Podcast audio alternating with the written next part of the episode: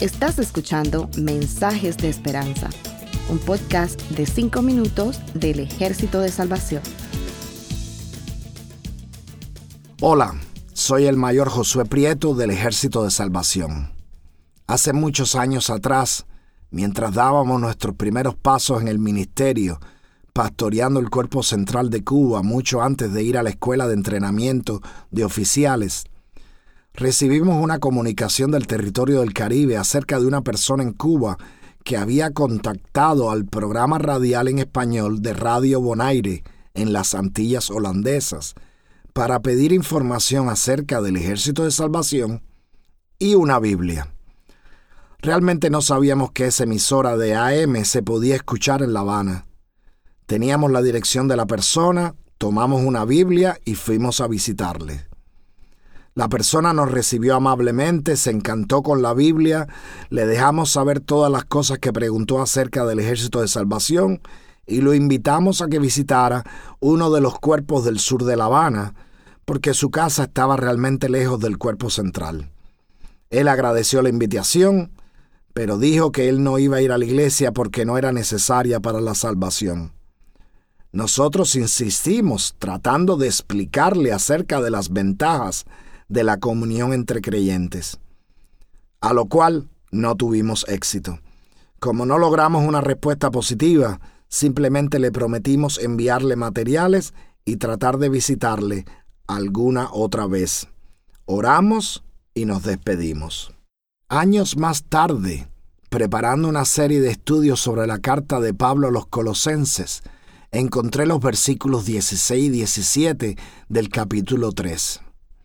Son la conclusión de un pasaje enfocado en las relaciones entre los hermanos y hermanas en Cristo. Entre actitudes necesarias y virtudes cristianas, Pablo habla del amor como el lazo perfecto que nos une como iglesia. Desde luego, me gustaría que siempre tengan en mente que Pablo está hablándole a una iglesia local. Veamos qué dicen esos versículos. La palabra de Cristo habite ricamente en ustedes. Instruyanse y exhórtense unos a otros con toda sabiduría.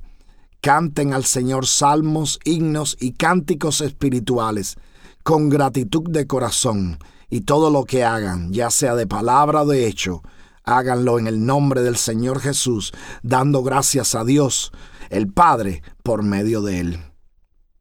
Hay en esas líneas dos elementos que hacen de nuestros encuentros algo necesario para la misión de cada iglesia local. El primero, la enseñanza de la palabra. El segundo, la adoración comunitaria, que incluye desde luego la gratitud a Dios. No son los únicos elementos que definen las razones para congregarse pero son muy importantes. Empecemos con la adoración comunitaria. Adoración es todo lo que hacemos y decimos para ensalzar, honrar y glorificar a nuestro Dios, ya sea testificando, cantando, predicando, orando o simplemente sirviendo a los demás. Sin embargo, la adoración comunitaria o liturgia es la expresión más profunda de la relación de nosotros como comunidad de creyentes con Dios. Hay un coro que dice, cuando el pueblo del Señor alaba a Dios, suceden cosas maravillosas. Aunque no hay una referencia bíblica específica que apoye la letra de ese coro, sí hay versículos en las escrituras que resaltan la importancia de la presencia de Dios en el momento en que su pueblo, la congregación, la iglesia, le alaba. Voy a leerle dos de esos versículos. El primero se encuentra en Salmo 22.3.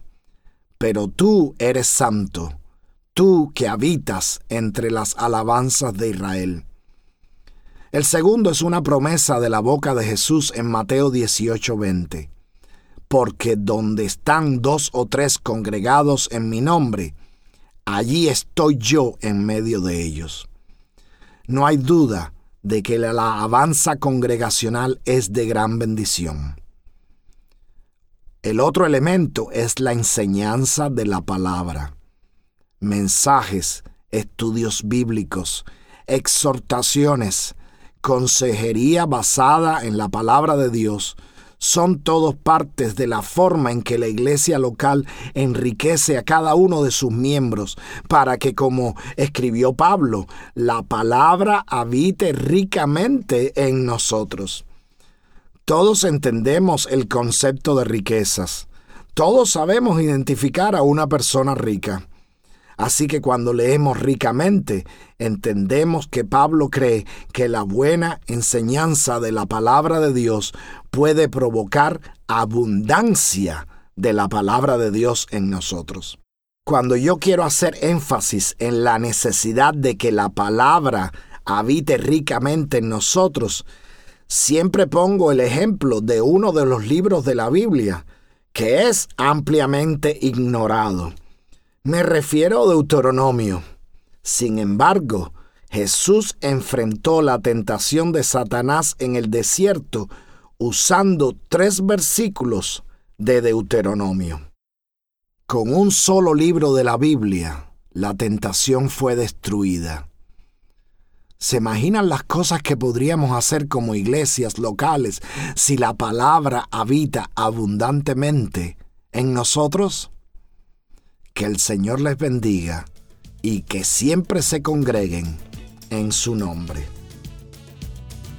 Gracias por escucharnos.